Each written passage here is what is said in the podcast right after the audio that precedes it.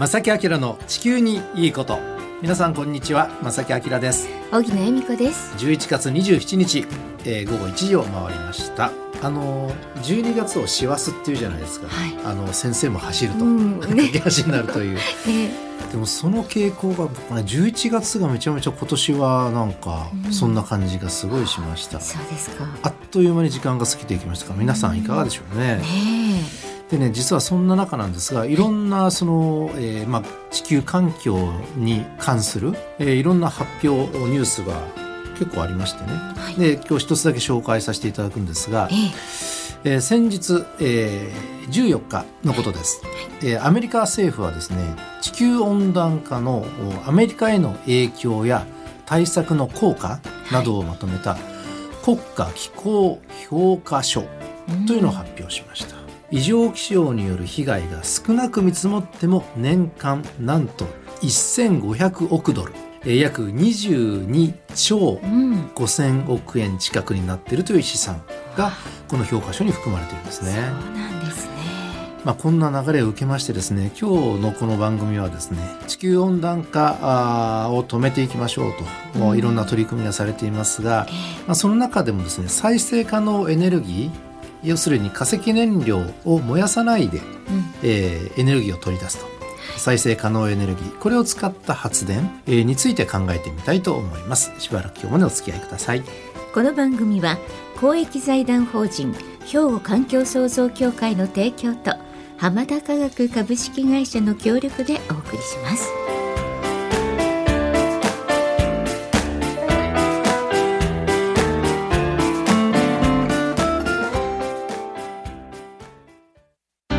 兵庫環境創造協会。2050年脱炭素社会の実現に向け兵庫カーボンニュートラルセンターとして環境と調和した未来を目指し脱炭素化への取り組みや自然環境の保全再生など皆様と共に進めています。環境適合型社会の実現を目指して兵庫環境創造協会。お父さん何してるん？え店で使ってた揚げ油捨ててるけど。もったい油ってリサイクルしてハンドソープにできるねんで。油がハンドソープに？浜田科学ってとこに頼んで回収に来てもらい SDGs や。使用済みの天ぷら油をリサイクルで再び資源に。浜田と俳優のリサイクル。えさて、えー、石油とか石炭とか、まあ、天然ガスを、まあ、化石燃料というふうに呼びますが、はい、で今日お届けするのはですねそのような化石燃料を使わない発電の仕方について、えー、まあそれ以外のあのね、燃料って言ったら再生可能エネルギーという言い方をしますけれども、うんね、風力とか、はい、えー、太陽光とか水力とか、うん、えー、まあ地熱とかね、はい、そういうものを使った発電についてね少し考えてみたいと思います。はい、で気候変動を止めるためにはまあ、温暖化を進めてしまう温室効果気体の排出を抑えなければいけません。いけませんね。うんでこの温室効果気体ってちょっと難しい言葉ですけれども、はい、まあ、二酸化炭素とかメタンとかね、うんうん、えー、まあ、皆さんご存知かと思いますが、えー、このような、え気体を排出をななるべく抑えましょうっていう取り組みが必要なんですね。うんはいで、その化石燃料を使った発電は、え地面の中に固定されていた石油とか石炭などを燃やす方法なので、うん、これ当然物を燃やすということは二酸化炭素などの温室効果ガスを大量に排出してしまうんですね。ですので、その発電という分野については、えー、そういう化石燃料を使った、まあ、火力発電ですよね、簡単に言ったら。火力発電ではなくて、今後は再生可能エネルギーによる発電にどんどんシフトしていく必要があります。で、これも大前提で、これどんどん推し進めていかなければいけないんですね。はい、そんな中でもですね、今日はですね、太陽光発電？今ね、うん、結構メジャーなもう情報として皆さんご存知かと思います、ね、そうですよね。結構街中でも、あの、一戸建ての屋根にもだいぶね、えパネルが乗ってるのもね、だいぶこう見るようになりましたけどね。そうですよね。この太陽光発電について今日ね、ちょっと考えてみたいと思うんですが、はい、まずね、この太陽光発電のえー、導入国別ランキングというのがありまして、はい、国別でどれぐらい太陽光発電導入しているかランキングがあります。それによりますとですね、トップは中国です。中国ってなんかそういうの遅れてるようなイメージがちょっとお持ちの方ねそういうイメージをお持ちの方もあるかと思いますけども、はい、中国というのはですねとにかく人口が多い。多いですよね。で今割とこう豊かでね、経済的にも強いとパワーあると。はいそういうイメージがね、うんあります。で、この中国の優れた点というのは太陽光発電の技術開発よりもむしろ大量生産システムの確立に軸を置くことによって汎用性を飛躍的に高めたとなるほど。いう点なんですね。もう大量にうわーって作ろう当然そういうのこうなるとねコスト下がっていくのでね。確かにこれはそのパワー中国ありそうですよね。あります、んありますよね。っていうでかあのありそうです。うんはい。さらに中国はですね日本と同じように太陽光発電で作られた電気を買い取る制度ええ固定価格で買い取るという FIT と言いますがこれを導入しています。そうですこれ日本も投入しています。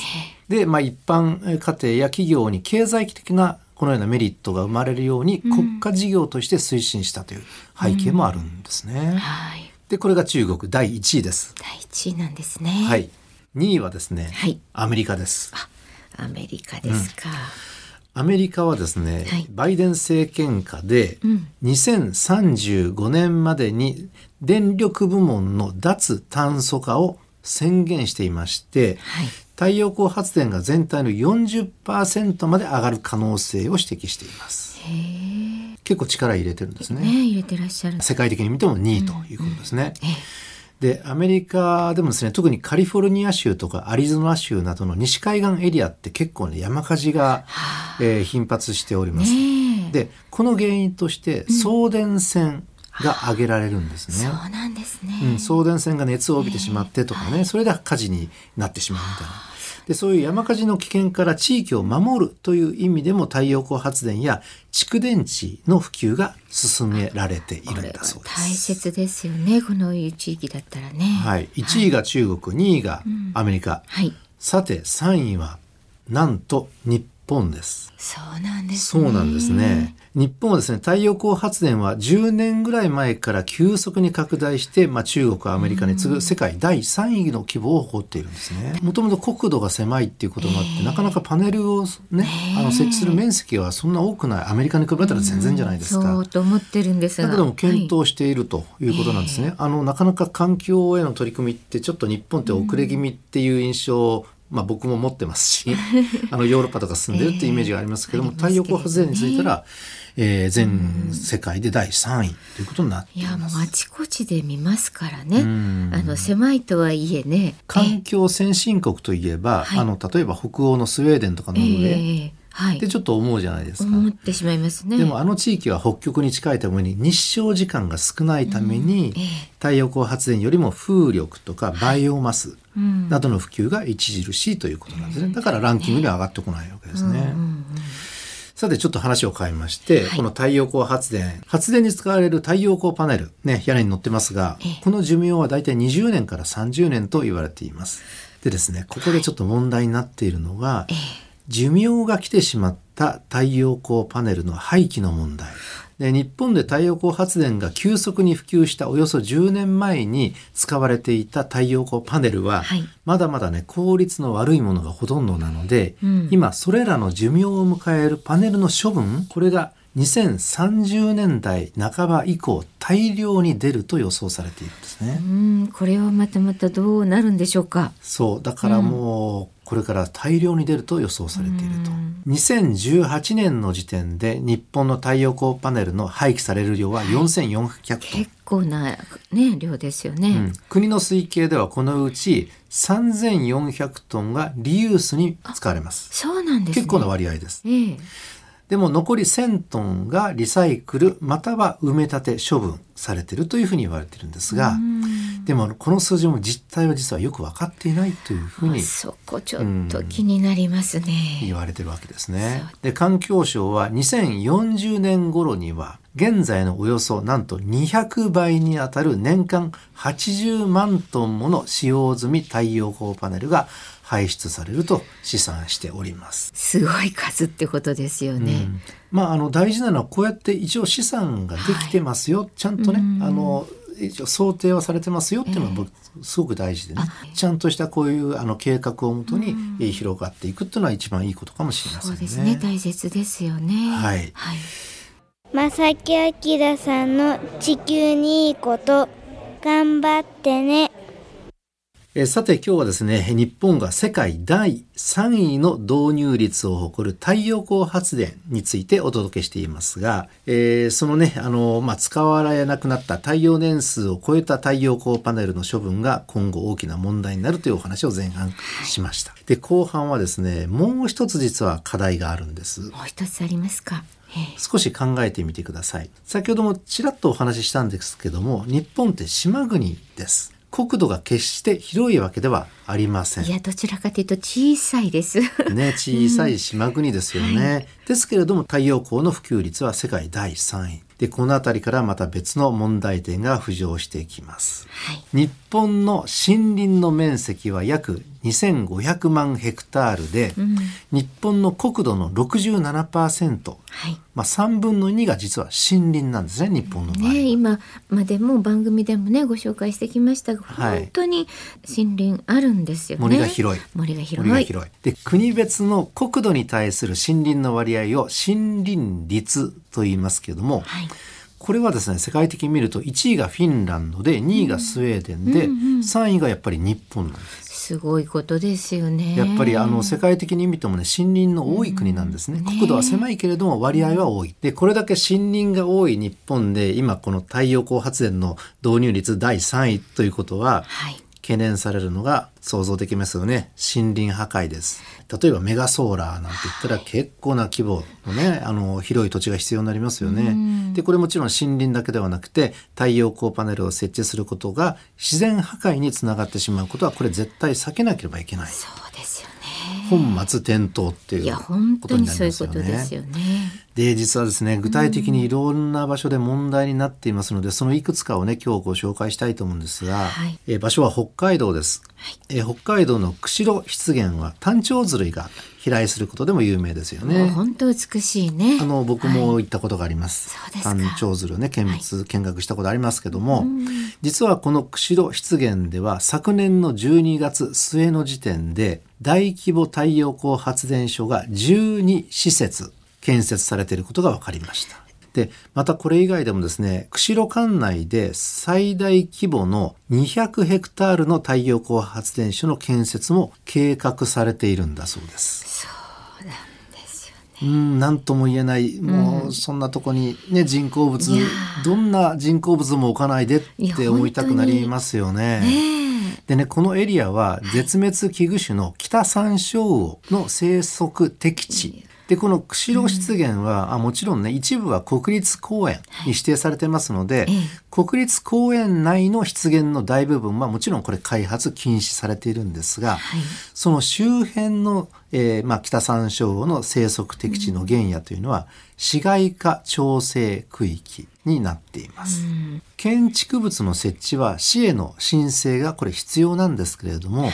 太陽光パネルは建物に該当しないんですって。あそうなんですか。申請の必要がない。いや想像するだけでちょっと心配ですねその今のお話。僕もだいぶ前にしかね訪れたことないですけども、今だからもしかして風景ガラッと変わってしましてきてしまってるえーのかもしれないですね。ですよね。心配ですね。釧路市はですね事業者に配慮を求めてるんですけども強制力はもちろんないので、開発を止められない状況だということなんですえね。ー、そうなんですか。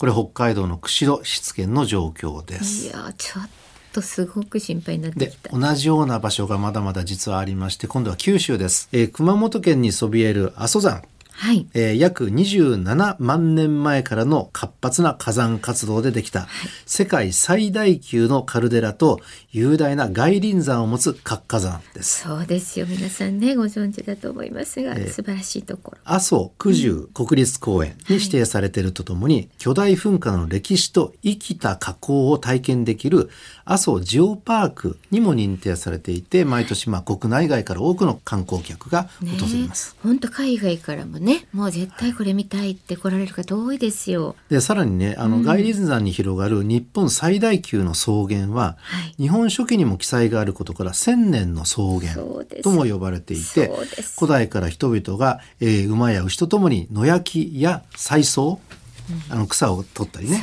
放牧い。ろいろ行って守ってきているんですね。そうですよ。大切な場所だし、で今熊本県と7つの市町村は、世界文化遺産への登録を目指しているといった側面も実はあるんです。ねこの場所は。ところがです。ここからが問題でして、えその阿蘇外輪山の南側に福岡ドーム17個分と言われるメガソーラーが突如現れて人々を驚かせているということなんですね。えー熊本県に大和町というね、この地域の町があります。大和町。で、ここのですね、JRE 大和高森太陽光発電所が昨年の9月から稼働を始めました。太陽光パネルはおよそ20万枚だそうです。写真を持ってきています。荻野さん、これ見てください。はい、拝見しております。こんな風景です。はい。なんでしょうね。こういう草原って、阿蘇行ったあのね、行った方はなんとなくイメージできると思うんですけど、僕はすごいイメージするのは北海道のね、はい。あの草原というか、あるじゃないですか。えー広あの、こう、なんだろう、起伏がずーっとあって、ラベンダーの花がバーって咲いてみた、あんな感じ。えーねあの風景としてはね。ねえ。で、あそこ一面に銀色のパネルがブワーって広がってる、そんな状況の写真があります。そんな状況です。そんな状況のお写真を拝見今できてますが、皆さんも想像してみてください。そう、人工物なんですね。で、ええちなみにこの発電所を運営する事業者 JRE は、えー化石燃料業界の一つ、あのエネオスの子会社だそうです。まあ、あの企業さんをね責めるわけではないんですけれどもまあそういうことですよね。情報としてお届情けしてお報と。してねやっぱり、はい。はい事実をお届けしておそうですそうです。どこの誰がやっているかはいっていうことを私たち把握する必要もあるし、うん。これからね私たちが何ができるのかっていうところが大切なんですけれども、うん、ねえもう何とも言えないですよね、ええ。その少なくとも自然に手を加えることがどういうことなのかというのを、まあ、どの程度、えーはい。捉えていただけてるのかそ,、そうですね。れともそれよりも大事なことがあって、ん。えーこういう事業をね展開されるのか、まあ、それはもうよくわからないです。あのいろんな事情もあるのは、えーなんとなくはわかりますけどもね、まあ、過疎地の高齢化などもあって地域を活性化させようとする一方で自然破壊がまあ公然と進まれていっている状況ではあります。高齢化は進んでます。過疎地も増えてます。だけどそこをどう活用していく活性化させていくかっていう方法で安易にまああの、まあ、いわゆるお金落ちるような方法をすればいいのかとか、ねそこですよね正木さん。あのね、歯がゆいのが、その太陽光発電は化石燃料をね、燃やさない発電だから、いい発電なんですよ。はい環境に優しい発電なんだけれども、ええそれをするために環境破壊をされている場所がたくさんあると。そう日本はこういうことが狭いからこういうことにならざるを得ないかもしれないけども、まあそういう、えー状況に今なってますよということなんですね。そうですよね。で今その北海道と九州のね事例を挙げましたが、はい。実は関西でもありまして、はい。えー京都府の南山城村でも同じような事業が展開されているそうです。はい、うん。まあ、少子化とか過疎地などの問題をねこう解決しなければいけない。これは大事なんですけども、まあ、それらをですねなんだろう成り立たせるのは自然環境が維持されてこそこう未来があるわけでね。そう思います。あの、もともと地球って自然だらけだったわけで、それをこう壊していくと、多分未来えーはどんどんどんどんちっちゃいものになっていくんじゃないか。これは忘れてはいけないものかなと思いますけどね。ねえはい。えー今日はその太陽光発電のちょっと問題点について改めてね皆さんにご紹介しました。兵庫環境創造協会2050年脱炭素社会の実現に向け兵庫カーボンニュートラルセンターとして環境と調和した未来を目指し脱炭素化への取り組みや自然環境の保全再生など皆様と共に進めています。環境適合型社会の実現を目指して兵庫環境創造協会。お父さん何してるん？え店で使ってた揚げ油捨ててるけど。もったいな。油ってリサイクルしてハンドソープにできるねんで。油がハンドソープに？浜田科学ってとこに頼んで回収に来てもらい SDGs や。使用済みの天ぷら油をリサイクルで再び資源に浜田と俳優のリサイクルえーさてここで番組からお知らせがあります。というかお願いですね。そうですはいね、環境省脱炭素ライフスタイル推進事業の高度化検討等委託事業の一環で実施している環境意識全般に関するアンケートへのご協力のお願いです。この番組を聞いて環境意識がどう変わったかなどについてですね、えー皆様にお尋ねしていますのでどうかご回答ご協力いただきたいと思います。回答期限は12月15日金曜日までとなっております。なんとアンケートにお答えいただいた方の中から抽選で10名の方にスイートこれステンレスボトルなんですけれども 300ml のねまたいろんな色があります。これをプレゼントさせていただきますのでぜひともよろしくお願いいたします。